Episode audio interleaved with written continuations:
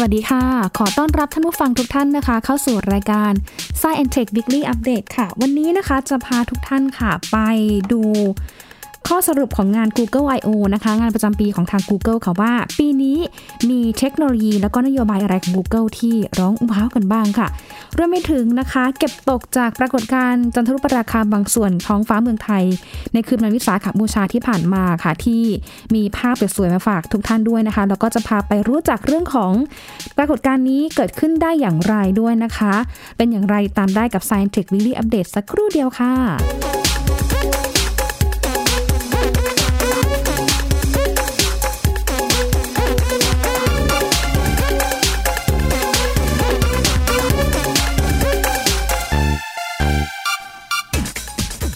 ก็อย่างที่เกริ่นไปนะคะว่าวันนี้มีหลายข่าวหลายสไตล์หลายแนวเลยนะคะที่เห็นเราต้องร้องว้าวกันแน่นอนเลยนะคะมีหลายเรื่องค่ะตั้งแต่เรื่องของเทคโนโลยีไปจนถึงเรื่องของปรากฏการณ์ทางดาราศาสตร์ต้องขออภัยท่านผู้ฟังด้วยนะคะถ้าหากว่าเสียงอาจจะไม่ได้ชัดหรือว่าอู้อี้หรือว่าอาจจะแบบขึ้นๆลงๆยังไงนะคะเพราะว่าตอนนี้ใส่แมสจัดรายการอยู่นะคะเพราะว่าอยู่ในห้องไม่ได้อยู่คนเดียวนะคะมีเจ้าหน้าที่ทางเทคนิคเนี่ยก็อยู่ในห้องด้วยนะคะดังนั้นเพื่อความปลอดภัยสูงสุดค่ะก็เลยต้องสวมแมสกันทั้งสองคนเลยนะคะก็สวมแมส ร้อยเปอร์เซ็นต์ ตลอดที่จัดรายการด้วยแล้วก็ขอให้ท่านผู้ฟังทุกท่านนะคะปลอดภัยจากโควิดกันด้วยนะเพราะว่าโอ้โหตั้งแต่เดือนนี้เนาะเห็นว่ามีตัวเลขเนี่ยนะคะทะลุ สองถึงสามพัน บางวันก็ สี่พัน เนี่ยนะคะคือยังเพิ่มสูงขึ้นแล้วก็มีนิวไฮในเรื่องของอัตราการเสียชีวิตรายวันด้วยเหมือนกันก็ขอให้ทุกท่านนะคะดูแลตัวเองด้วยเนาะใส่แมสนะคะเวลาไปไหนรักษาระยะห่างล้างมือบ่อยๆนะคะก็จะช่วยให้เราชะลอไม่ให้โควิดนั้นกลับมาระบาดอีกรอบได้ด้วยนะคะอย่างที่เกริ่นไปค่ะในเรื่องของการจัดงาน Google ไอ โอ นะคะซึ่งถือว่าเป็นงานประจำปีของทาง Google ค่ะที่จะบอกได้นะคะว่า Google นั้นนะคะมีแนวโน้มหรือว่ามีทิศทางการพัฒนาเทคโนโลยีประจำปีนี้อย่างไรและนโยบายที่ Google ออกมาในปีนี้จะมีแนวโน้มอย่างไรด้วยนะคะเพื่อที่จะบอกได้ว่าผู้ที่ใช้งาน Google นะคะหรือว่าคนที่ใช้บริการ Android ของ Google นะคะ สี่พัน ล้านกว่าคนทั่วโลกเนี่ยนะคะจะรู้อะไรแล้วก็จะต้องเตรียมตัวอย่างไรถ้าหากว่า Google นั้นมีการเพิ่มประสิทธิภาพของเทคโนโลยีเข้ามาด้วยนะคะเพราะว่าถ้าดูจากวิดีโอออนไลน์ที่ทาง Google เขาประกาศลอนช์ออกมาเมื่อช่วงกลางเดือนที่ผ่านมานะคะคุณจันดาพิชัยผู้บริหาร Google เนี่ยก็ออกมาประกาศเลยค่ะว่าจะ building a more helpful Google for everyone ค่ะก็คือจะทำให้ Google นั้นใช้ประโยชน์กับทุกคนได้มากขึ้นเพราะว่าปีนี้นะคะมีข่าวว่า Google นั้นพัฒนา Android สิบสองเข้ามาแล้วค่ะโอ้ Android สิบสองนี่ก็คือใช้กับสมาร์ทโฟนหลายรุ่นเลยนะคะไม่ว่าจะเป็นทั้งฝั่งเกาหลีจีนนะคะแล้วก็ฝั่งยุโรปด้วยนะคะแต่ว่าหัวเว่ยในตอนนี้ก็คืออย่างที่บอกไปก็คือไม่ได้โคกับทาง Android Google แล้วยกเว้นตระกูล Mate สามสิบก่อนหน้านี้ลงมานะคะแต่ว่าถ้าเป็นรุ่นที่ถัดจาก Mate สามสิบเนี่ยก็คือไม่สามารถที่จะใช้ Android ของทาง Google ได้แต่ก็มีวิธีการเหมือนกันหรือว่ามีช่องทางเหมือนกันที่ใช้แอปหรือว่าใช้ผลิตภัณฑ์ของทาง Google แต่ว่าอาจจะเป็นกระบวนการหรือว่าเป็นอีกเวนึงที่มีหลายขั้นตอนหน่อยแล้วก็อาจจะใช้งานได้ไม่เต็มร้อยหรือว่าใช้อำนวยความสะดวกได้ไม่เต็มร้อยเหมือนกับการใช้ Android โดยตรงด้วยนะคะคุณวิชัยเนี่ยบอกว่าตอนนี้นะคะ Google เองก็มีการพัฒนาเรื่องของเทคโนโลยี Google ออกมาหลายอย่างค่ะหลักๆก็คือจะเล่าให้กับทางท่านผู้ฟังได้ฟังกันนะคะมีทั้งในเรื่องของ Google Meet Workspace แลมด้า เอ ไอ การพูดคุยที่ฉลาดขึ้นนะคะการพัฒนาการทำงานร่วมกันกับข้อความเสียงวิดีโอนะคะหรือแม้แต่เรื่องของข้อความด้วยนะคะเทคโนโลยีในเรื่องของการใช้ เอ อาร์ โดยเฉพาะการเอามาใช้ประยุกต์กับทาง Google Maps หรือว่าสถานที่ที่ทำให้ผู้ใช้งานเนี่ยใช้ประโยชน์มากยิ่งขึ้นเห็นแผนที่หรือว่ารู้สถานที่ได้ละเอียดมากยิ่งขึ้นเห็นแบบเป็นภาพเสมือนจริงเลยเหมือนกับแบบว่าถ้าเราใช้ Google Map ในเวอร์ชั่นปัจจุบันนี้ก็อาจจะได้มีความรู้สึกว่าเราเข้าไปอยู่ในสถานที่นั้นโดยตรงมากขึ้นเหมือนเราไปอยู่ในที่ตรงนั้นชัดเจนมากขึ้นเห็นสถานที่บอกได้เลยว่าตรงไหนคือตรงไหนอันนี้มันเป็นประโยชน์มากสำหรับคนที่จะเดินทางไปต่างประเทศด้วยนะคะอย่างสมมุติว่าตอนนี้นะคะเราอยากจะไปที่นิวยอร์กแพลนเอาไว้แล้วแล้วก็อยากจะขอดูสตรีทวิวหรือว่าดูแมพของทาง Google เนี่ย ก็สามารถคลิกเข้าไปดูได้คือนอกจากเขาจะบอกในเรื่องของทิศทางสถานที่ที่เป็น outdoor แล้วถ้าเข้าไปในอาคารหรือว่าในห้างเนี่ยก็จะมีลูกศรนะคะบอกแผนที่ชัดเจนได้เหมือนกันนะคะรวมไปถึงนะคะเรื่องของ เอ อาร์ Athlete สำหรับนักกีฬานะคะ Google Lens สำหรับท่องโลกการศึกษานะคะแล้วก็เรื่องของการช้อปปิ้งการเก็บภาพและที่สำคัญก็คือเรื่องของการใช้พลังงานที่เป็นมิตรต่อสิ่งแวดล้อมด้วยนะคะอันนี้หลักๆที่หญิงนำมาสรุปให้กับทางท่านผู้ฟังได้ฟังกันค่ะอันนี้ตามคลิปเลยที่ออกมาประมาณสิบหกนาทีที่ทาง Google เองเขาก็ย่อยคลิปออกมาให้ด้วยนะคะเพราะว่าถ้าดูเต็มๆเนี่ยก็คือใช้เวลาประมาณสามชั่วโมงกว่าๆที่จะดูว่าโอ้โหแต่ละแบบฟีเจอร์เนี่ยเขาก็จะมีเหมือนรายละเอียดนะคะยิบย่อยมีข้อมูลต่างๆมากมายค่ะแต่ว่ายังไงก็ขอสรุปนะคะให้ได้ภายในสิบหกนาทีให้กับทางท่านผู้ฟังได้ฟังกันนะคะว่าปีนี้ Google ไอ โอ นั้นมีการปล่อยฟีเจอร์หรือว่าพัฒนาเทคโนโลยีอะไรออกมาบ้างนะคะอย่างแรกค่ะที่บอกไปก็คือเรื่องของ Google Meet and Workspace ค่ะที่สามารถที่จะเหมาะสำหรับสำนักงานการประชุมโดยเฉพาะในยุคนี้นะคะเป็นยุคที่หลายหน่วยงานหลายองค์กรเลยนะคะต้องทำงานจากบ้านหรือว่า work from home ค่ะดังนั้นเนี่ยเขาก็เลยมีการออกแบบนะคะตัวฟีเจอร์เนี่ยให้เหมาะในการประชุมการพูดคุยกันได้นะคะอย่างเช่นการทำวิดีโอคอนเฟอเรนซ์สามารถมีตติ้งพูดคุยกันได้และมีการแก้เรื่องของเอกสารในข้างๆอีกด้วยก็จะทำให้สามารถที่จะคุยกันได้เลยทันทีแล้วก็ช่วยกันร่วมกันแก้เอกสารพวกชีทต่างๆเนี่ยได้ทันทีด้วยนะคะหลังจากที่สามารถพูดคุยกันเสร็จแล้วนะคะก็เหมือนกับเรานั่งอยู่ในห้องประชุมแหละแล้วก็เอากระดาษมากางให้กันดูเนี่ยใครอยากแก้อะไรก็มาช่วยกันเขียนเขียนเขียนแก้เลยแต่ว่าเป็นการแก้แบบออนไลน์นั่นเองนะคะนี่ปลอดภัยมากในยุคนี้นะคะอันที่สองค่ะก็คืออยากจะมาโชว์ให้กับทางท่านผู้ฟังได้ฟังกันมากนะคะเรื่องของ แลมด้า เอ ไอ เขาบอกว่าต่อไปนี้การพูดคุยนั้นจะฉลาดขึ้นยกตัวอย่างเช่นถ้าเราคุยกับ แลมด้า นะคะ เอ ไอ ที่มันเป็นเครื่องบินกระดาษจะมีการคุยที่เพิ่มอรรถรสมากยิ่งขึ้นเดี๋ยวไปฟังเสียงกันค่ะ What's it like being thrown through the air? It's quite the experience actually. The wind blowing against you and the trees flying past are quite the sight. You never know where you'll land either. What's the worst place you've ever landed? That would have to be in a puddle. I was just barely still intact, so I was stuck there for a few minutes. It was quite annoying.เนี่ยนะคะก็คือการพูดคุยเนี่ยนะคะก็จะเหมือนกับเราคุยกับเพื่อนโดยตรงเลยนะคะไม่ได้เหมือนคุยกับ เอ ไอ Siri หรือว่าเป็นโปรแกรมการพูดที่เป็นการพูดแบบคำๆไปค่ะแต่นี่คือจะเป็นการพูดเป็นแบบไดอะล็อกที่ยาวแล้วก็มีอรรถรสมีอารมณ์ความรู้สึกร่วมด้วยนะคะอย่างเมื่อสักครู่นี้นะคะที่มีการคุยกันกับเครื่องบินพับกระดาษนะคะกับทางตัว เอ ไอ เนี่ยนะคะเราถามเลยว่าเอ๊ะสถานที่ไหนที่ลงจอดได้ยากที่สุดนะคะตัว แลมด้า เอ ไอ เนี่ยเขาก็จะตอบว่าถ้าจะจอดที่ยากที่สุดเลยก็ขอตอบเลยว่าเป็นบ่อน้ำแอ่งน้ำเพราะว่ามันทำให้เขาเนี่ยติดอยู่ตรงนั้นเนี่ยนานประมาณ สองถึงสาม นาทีซึ่งมันดูน่ารำคาญมากๆเลยเห็นไหมคะว่าประโยคสุดท้ายที่บอกว่าดูน่ารำคาญมากๆเลยเนี่ยดูมีลูกเล่นมากขึ้นมีอารมณ์ความรู้สึกมีอิโมชันที่มันแบบมีมากขึ้นกว่าการพูดคุยกับทางเทคโนโลยีนะคะซึ่งก็ทำให้การพูดคุยนั้นมีอรรถรสมากขึ้นเหมือนกับเราพูดกับเพื่อนด้วยไม่เหมือนกับเราพูดแค่เฉพาะกับตัวเทคโนโลยีอย่างเดียวที่บอกมาป้อนเป็นคำคำเป็นข้อมูลข้อมูลนะคะแต่ว่านี้คือจะบอก mood and tone ได้อีกด้วยนะคะซึ่งแน่นอนคำว่านอกเหนือจากตัวของ แลมด้า เอ ไอ เนี่ยนะคะจะสามารถแทนสิ่งของได้แล้วนะคะอย่างกรณีก่อนหน้านี้เองก็มีการทดสอบเหมือนกันสมมติให้เป็นดาวพลูโตค่ะเราพูดคุยแล้วดาวพลูโตเนี่ยจะโต้ตอบกับเรายังไงนะคะในเบื้องต้นค่ะพลูโตก็บอกว่าเขาก็เป็นดาวเคราะห์ที่มีแต่น้ำแข็งถ้าจะไปที่นั่นเนี่ยก็ต้องเตรียมโค้ดไว้เยอะๆเลยนะแล้วก็ที่นั่นเองเนี่ยก็มีสิ่งของหรือองค์ประกอบต่างๆมากมายของดาวด้วยนะคะ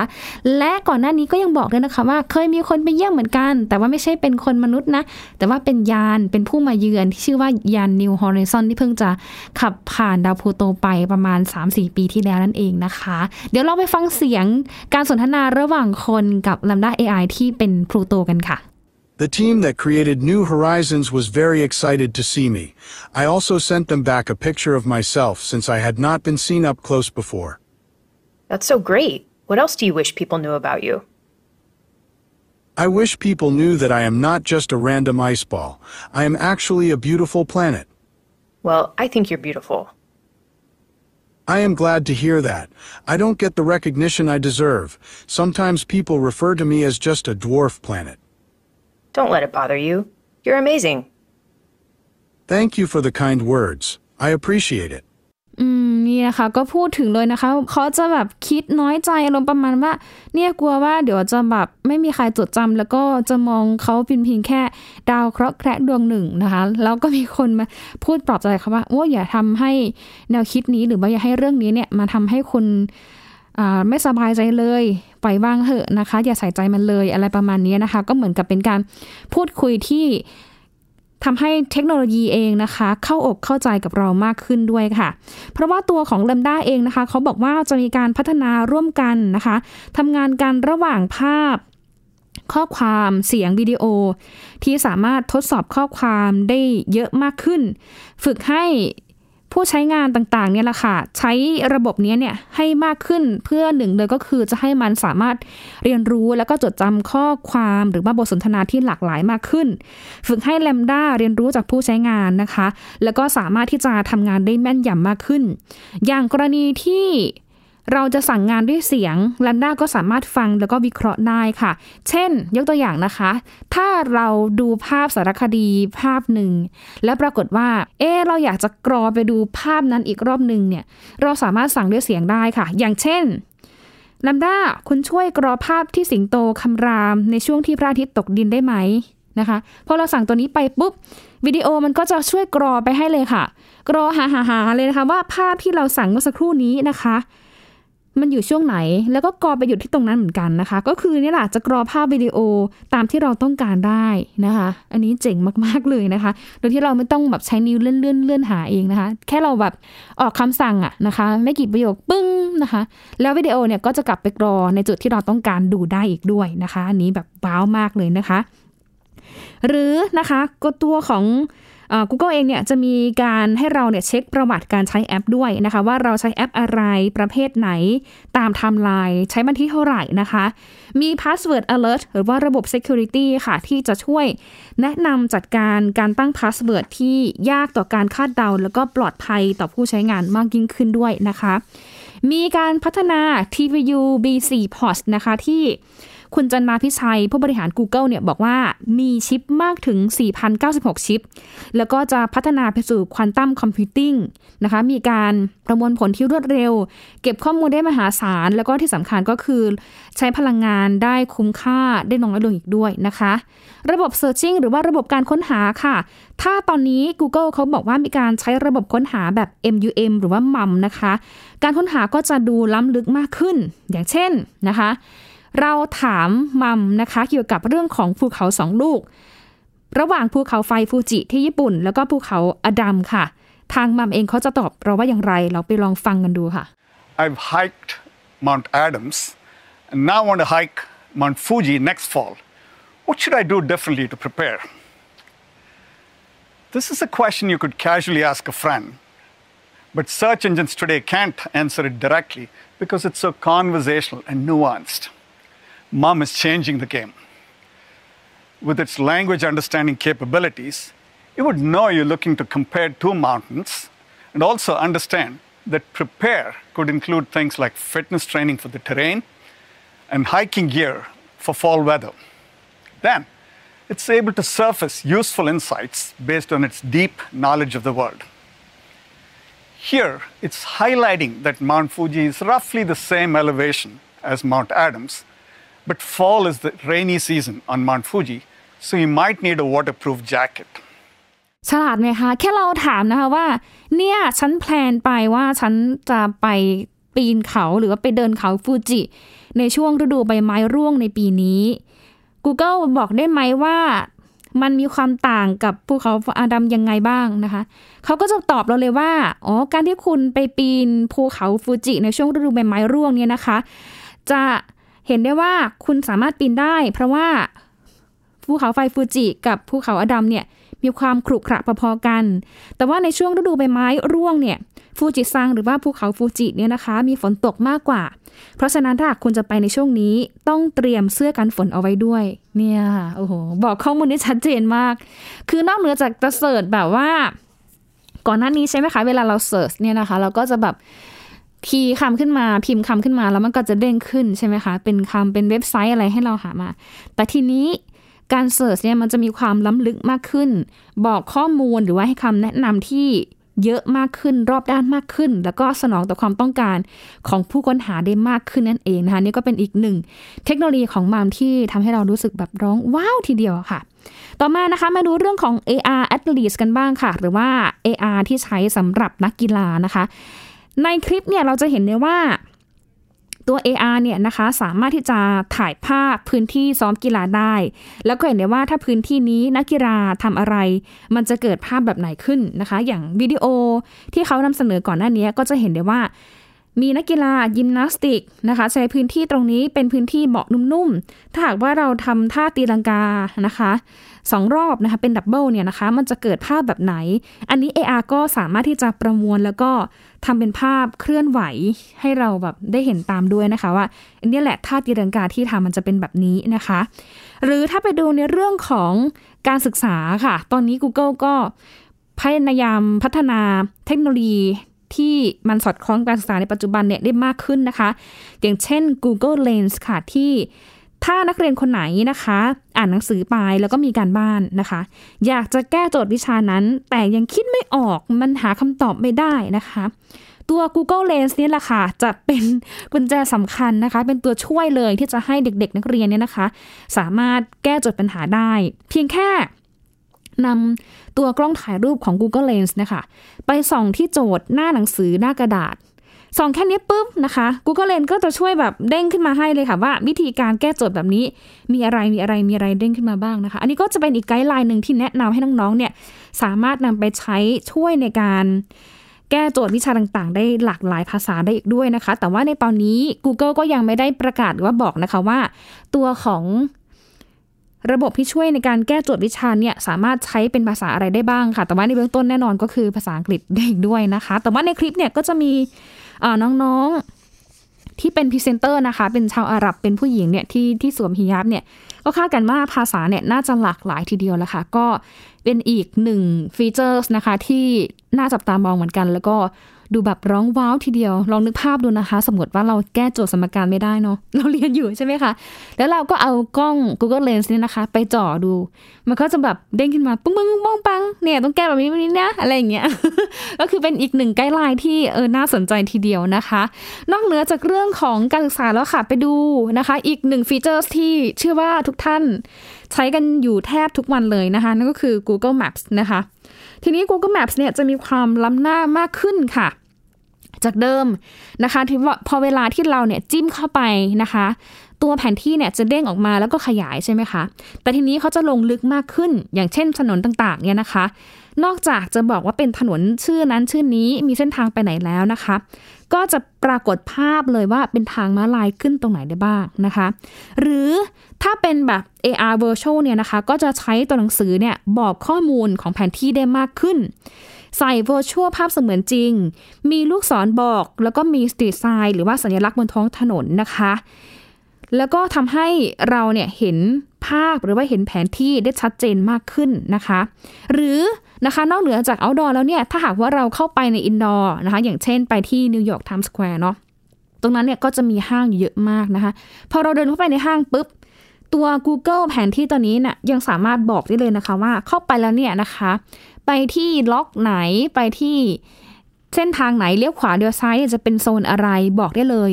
บอกได้แม้แต่กระทั่งตึกนี้มีกี่ชั้นแล้วก็มีความสูงกี่เมตรได้ด้วยนะคะอันนี้ก็เป็นอีกหนึ่งฟีเจอร์ที่ร้องว้าวด้วยเช่นกันนะคะอ่ะเก็บเอาไว้ใช้เผื่อวันนึงหลายๆท่านเองอาจจะมีแพลนไปเที่ยวต่างประเทศหลังจากที่สถานการณ์โควิด สิบเก้า นั้นดีขึ้นด้วยนะคะนี่ก็จะเป็นประโยชน์อย่างมากเลยนะคะส่วนอีกฟีเจอร์นึงค่ะที่ มีการสำรวจนะคะว่าแต่ละวันนะคะมีการช้อปปิ้งผ่านทาง Google เนี่ยนับพันล้านครั้งแล้วก็จะเห็นได้ว่าโอ้โหนะคะธุรกิจอีคอมเมิร์ซหรือว่าการซื้อขายผ่านทางออนไลน์เนี่ยมีเยอะมากและมันค่อนข้างที่จะแอคทีฟมากในช่วงนี้นะคะเพราะว่ามีข้อมูลสำรวจจากทาง Google เหมือนกันค่ะว่าในแต่ละวันนะคะมีประชาชนซื้อขายผ่านทาง Google นับพันล้านครั้งด้วยนะคะดังนั้นค่ะ Google ก็เลยมีตัวฟีเจอร์นี้ออกมานะคะเพื่อช่วยในการค้นหาสินค้าได้ง่ายขึ้นเขาเรียกว่าเป็นแอป Screenshot ค่ะ ที่ช่วยเซิร์ชหรือว่าช่วยค้นหาภาพที่เห็นว่าเป็นสินค้าประเภทอะไรนะคะบอกได้ว่ายี่ห้ออะไรราคาเท่าไหร่หาซื้อได้ที่ไหนอย่างสมมุติว่าเราดูการแข่งขันกีฬาบาสเกตบอลแล้วปรากฏว่าเอ้ยเราไปต้องตาต้องใจรองเท้าของนักบาสคนนี้นะคะแล้วเราก็แคปภาพเอาไว้เลยปึ้งนะคะสักพักนึงค่ะก็ไปใส่ในฟีเจอร์ช้อปปิ้งของ Google นี่แหละนะคะเป็นสกรีนช็อตแอปสกรีนช็อตเนี่ยนะคะของ Google มันก็จะช่วยบอกได้เลยนะคะว่ารองเท้าที่นักกีฬาคนนี้ใส่เนี่ยใส่ยี่ห้ออะไรราคาเท่าไหร่รุ่นไหนแล้วก็สามารถหาซื้อได้จากร้านไหนมันก็จะเด้งนะคะร้านค้าที่ขายรองเท้าแบบนี้เนี่ยให้กับผู้ใช้งานได้เห็นเลยแล้วก็เลือกช้อปปิ้งได้ตามใจเลยนะคะนี่ก็เป็นอีกหนึ่งแอปที่ลองบ้าวเหมือนกันนะคะอีกหนึ่งตัวค่ะที่หลายท่านก็ใช้เหมือนกันนั่นก็คือ Google Photos ค่ะเขาบอกว่าในตอนนี้นะคะมีภาพแล้วก็วิดีโอมากกว่าสี่ล้านล้านภาพในระบบของ Google Photos ค่ะดังนั้นเพื่อให้การจัดระเบียบจัดหมวดหมู่ของภาพเนี่ยนะคะให้มันหาได้ง่ายมากขึ้นตัวของ Google Photos เองก็จะเข้ามาช่วยจัดระเบียบรูปภาพที่มีลักษณะคล้ายกันนะคะโดยจับภาพที่เป็นmood and tone หรือว่า feel หรือว่าลักษณะสิ่งของคล้ายกันมารวบรวมเป็นอัลบั้มค่ะแล้วก็สามารถเก็บเอาไว้ได้ให้เราหาเจอได้ง่ายขึ้นนะคะหรือว่าทำเป็นไทม์ไลน์เป็นภาพรวมๆรวมๆกันแล้วก็เป็นมิวสิกวิดีโอเป็นไทม์ไลน์คล้ายกับ Apple อย่างเงี้ยก็สามารถที่จะทำได้นะคะหรือเราสามารถที่จะลบภาพที่ต้องการทิ้งเนี่ยก็สามารถลบได้อีกด้วยนะคะลบภาพแล้วก็อย่าลืมลบออกจากความทรงจำด้วยนะคะเผื่อว่าใครไม่อยากจำภาพที่เห็นด้วยนะคะอันนี้ก็เป็นอีกหนึ่งฟีเจอร์นะคะที่ทาง Google พัฒนามาอย่างต่อเนื่องด้วยนะคะส่วนของ Android ค่ะตอนนี้ก็มีประกาศเหมือนกันในงาน Google ไอ โอ นะคะที่ล่าสุดนะคะมีการสำรวจว่า แอนดรอยด์ สิบสองเนี่ยมีผู้ใช้งานนะคะหลายๆคนเนี่ยเริ่มที่จะสนใจแล้วก็โหลดแล้วแหละแล้วก็มีบริษัทแบรนด์อิเล็กทรอนิกส์ต่างๆที่เป็นลูกค้าของ Android เนี่ยก็เริ่มที่จะอัปเกรดเหมือนกันนะคะเพราะว่ามีการสำรวจเหมือนกันค่ะว่าคนที่ใช้ระบบ Android นะคะที่เป็น Active User เนี่ยนะคะมีมากถึง สามพันล้านคนค่ะตอนนี้ทาง แอนดรอยด์ สิบสองเปิดให้ทางผู้ใช้งานนะคะร่วมกันออกแบบสร้างสรรค์นะคะเป็น co-creation ก็คือเป็นผู้ร่วมสร้างสรรค์ออกแบบการใช้งานของ แอนดรอยด์ สิบสองเพื่อให้มันเนี่ยนะคะเรียนรู้จากผู้ใช้งานเหมือนกันว่าอ่ะการออกแบบแบบนี้สามารถทำได้นะหรือว่าสามารถที่จะ adapt นะคะอ่าการออกแบบแอปแบบนี้สามารถที่จะทำได้เหมือนกันนะคะอย่างเช่นการเปลี่ยนรูปลักษณ์ปรับแต่งหน้าตาต่างๆเปลี่ยนสีของ wallpaper สีของแอปหรือว่าสีของการขึ้นมันเวลาบนหน้าจอเปลี่ยนอารมณ์เปลี่ยนโทนหรือว่าความรู้สึกของผู้ใช้งานอันนี้ก็สามารถที่จะบอกได้เหมือนกันถ้าดูในวิดีโอก็จะเห็นเลยนะคะว่าถ้าเป็นภาพ wallpaper นะคะเป็นเด็กผู้ชายใส่เสื้อสีเหลืองๆตัวของนาฬิกาที่เป็นเลขดิจิทัลที่บอกวันเวลาเนี่ยนะคะที่อยู่หน้าจอเนี่ยมันก็จะปรับให้ด้วยเป็นโทนสีเหลืองเหมือนกันเป็นโทนสีเหมือนกันด้วยนะคะอันนี้ก็เป็นอีกหนึ่งความอัจฉริยะแล้วก็เป็นอีกหนึ่งโอกาสที่เปิดให้กับผู้ใช้งานเนี่ยได้ร่วมกัน create ออกแบบนะคะหน้าจอหรือว่าออกแบบเรื่องของแอปได้มากอีกด้วยนะคะส่วนการร่วมมือกับทางค่ายต่างๆค่ะเห็นชัดเจนก็คือปีนี้ Google เขาประกาศเลยนะคะว่าเขาร่วมมือกับทางแบรนด์ Samsung ของเกาหลีใต้ค่ะให้อุปกรณ์สวมใส่ต่างๆเนี่ยนะคะแสดงผลได้มีประสิทธิภาพมากขึ้นมี performance ได้มากขึ้นแบตเนี่ยใช้งานอึดแล้วก็นานขึ้นนะคะที่สำคัญก็คือรักษาสิ่งแวดล้อมได้มากขึ้นด้วยค่ะซึ่งแน่นอนนะคะว่าเขาก็จะพัฒนาตัวอุปกรณ์สวมใส่แบบนี้สามารถที่จะให้ใช้งานได้นานขึ้นแล้วก็ใช้ประโยชน์ได้หลากหลายมากขึ้นด้วยค่ะอีกฟีเจอร์นึงนะคะที่ขาดไม่ได้เลยนะคะที่หลายคนชอบใช้มากก็คือฟีเจอร์การแต่งภาพนะคะอันนี้หญิงก็เป็นด้วยนะคะตัวของ Google เองค่ะมีการปรับฟีเจอร์การแต่งรูปภาพเหมือนกันค่ะไม่ว่าจะเป็นคุณจะมีสีผิวแบบไหนนะคะมันก็จะช่วยมีการปรับไว้บาลานซ์แล้วก็สกินโทนด้วยนะคะเพื่อที่จะทำให้สีผิวของคนที่อยู่ในภาพเนี่ยนะคะดูเป็นธรรมชาติแล้วก็เรียบเนียนมากขึ้นเพราะว่าจะมีซอฟต์แวร์ช่วยปรับภาพให้มันดูดีแล้วก็ดูสมูทด้วยธรรมชาติขึ้นค่ะอย่างถ้าดูในคลิปเนี่ยก็จะเห็นได้ว่ามีการปรับโทนสีผิวของคนผิวดำถ้าใช้ตัวปรับแต่งรูปภาพของทาง Google นะคะก็จะทำให้ ตัวสีผิวเนี่ยนะคะมันมีความเป็นธรรมชาติมากขึ้นดูสบายตามากขึ้นนะคะแล้วก็ทำให้ภาพดูสวยขึ้นด้วยนะคะนี้จริงๆแล้วแบบเท่มากคือมันดูมีมิตินะคะมีมีเงามีความตื้นลึกของภาพได้อีกด้วยนะคะลองไปดูเหมือนกันนะคะถ้าใครสนใจอยากจะดูแอปนี้เนาะส่วนอีกฟีเจอร์หนึ่งค่ะที่ค่อนข้างจะร้องว้าวนะคะเหมือนกันคือว้าวทุกฟีเจอร์เนาะก็คือฟีเจอร์ด้านสุขภาพหรือว่า health นะคะเขาบอกว่าตอนนี้ค่ะทาง Google เองเนี่ยพัฒนา เอ ไอ ที่ช่วยแพทย์อ่านผลแมมโมแกรมหรือว่าหาสิ่งผิดปกติของการทำเอ็กซเรย์เต้านมอันนี้ก็สามารถช่วยได้นะคะว่าที่เต้านมเนี้ยนะคะมีก้อนมีซีสหรือมันมีแคลเซียมเกาะอยู่หรือไม่แล้วก็สามารถทำให้คุณหมอเนี่ยดีเทคหาความผิดปกติของเต้านมได้ง่ายมากยิ่งขึ้นค่ะส่วน Project Starline นะคะที่ใช้ในการแชทนะคะวิดีโอคอลเนี่ยก็จะทำให้เห็นภาพแบบสามมิติได้นะคะให้เห็นความเคลื่อนไหวนะคะการมูฟเมนต์ต่างๆกับคนที่เรากำลังวิดีโอคอลด้วยนะคะซึ่งแน่นอนค่ะว่ามันจะทำให้ความรู้สึกเราเปลี่ยนไปมีความรู้สึกว่าเหมือนกับเราเนี่ยนั่งคุยกับเพื่อนอยู่ในห้องเดียวกันเลยแม้ว่าเพื่อนนั้นจะอยู่คนละที่กับเราก็ตามด้วยนะคะอีกหนึ่งแอปค่ะที่น่าสนใจก็คือเป็นการพัฒนาเทคโนโลยีสำหรับผู้พิการค่ะอย่างเช่นการ generate video call นะคะในระหว่างที่มีการพูดคุยกันผ่านทาง video call เนี้ยนะคะก็จะมี subtitle ขึ้นให้อีกด้วยนะคะขึ้นเป็นแบบสดๆเลยนะคะเพื่อที่จะพัฒนาจากเสียงพูดเป็นตัวหนังสือแบบสดๆที่สามารถเอื้อให้กับทางผู้พิการเนี่ยนะคะได้สามารถสื่อสารกันได้ง่ายยิ่งขึ้นด้วยนะคะหรือจะเป็นการประหยัดพลังงาน energy ค่ะตอนนี้ก็มีข่าวเหมือนกันนะคะว่าทาง Google เอง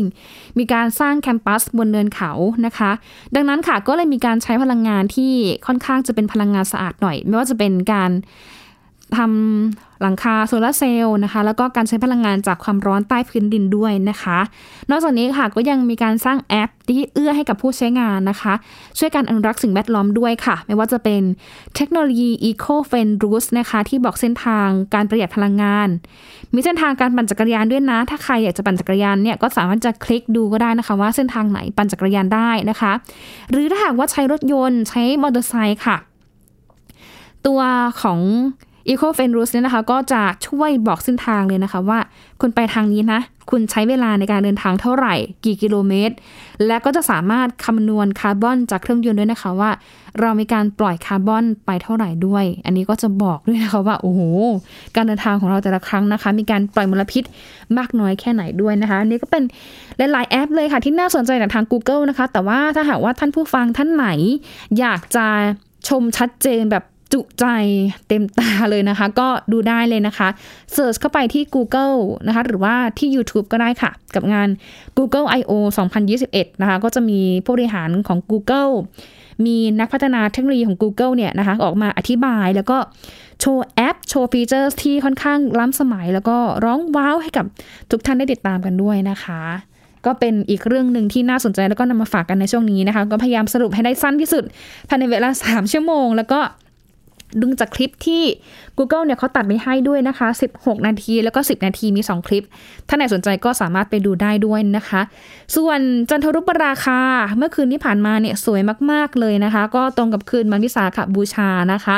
ซึ่งแน่นอนค่ะว่าเกิดขึ้นนะคะเป็นปรากฏการณ์ทางธรรมชาติที่สามารถอธิบายได้ตามหลักวิทยาศาสตร์นะคะเป็นในช่วงของดวงอาทิตย์โลกและดวงจันทร์เนี่ยนะคะอยู่ในแนวระนาบเดียวกันนะคะแล้วก็ทำให้อ่าโลกเนี่ยนะคะอยู่กลางๆระหว่างดวงอาทิตย์แล้วก็ดวงจันทร์เงาของโลกเองก็เลยไปบดบังของดวงจันทร์ค่ะซึ่งเมื่อคืนของวันที่ยี่สิบหกพฤษภาคมที่ผ่านมาเนี่ยก็เห็นในหลายประเทศว่าจะเป็นที่ออสเตรเลียนิวซีแลนด์ปาปัวนิวกินีแล้วก็อินโดนีเซียด้วยนะคะมีให้เห็นกันทุกปีค่ะปีละสองครั้งหรือว่าถ้ามากสุดก็คือปีละห้าครั้งแล้วก็ครั้งหน้าเนี่ยก็จะมาอีกทีนึงในช่วงวันที่แปดพฤศจิกายนปีสองพันห้าร้อยหกสิบห้าด้วยนะคะส่วนความเชื่อเรื่องของการอาบแสงจันทร์เมื่อคืนที่ผ่านมานะคะอันนี้ไม่ห้ามค่ะเป็นความเชื่อส่วนบุคคลนะคะจะเชื่อแบบไหนก็ได้ก็แล้วแต่เราแต่ว่าการเชื่อนั้นเนี่ยต้องไม่ทำให้คนอื่นเดือดร้อนด้วยนะคะอันนี้ก็นำมาฝากกันด้วยค่ะทั้งหมดนี้คือ Science Tech Daily Update นะคะเจอกันอีกครั้งหนึ่งวันจันทร์ถึงวันศุกร์ค่ะเที่ยงครึ่งช่วงนี้หมดเวลาแล้วค่ะต้องลาทุกท่านไปก่อนนะคะสวัสดีค่ะ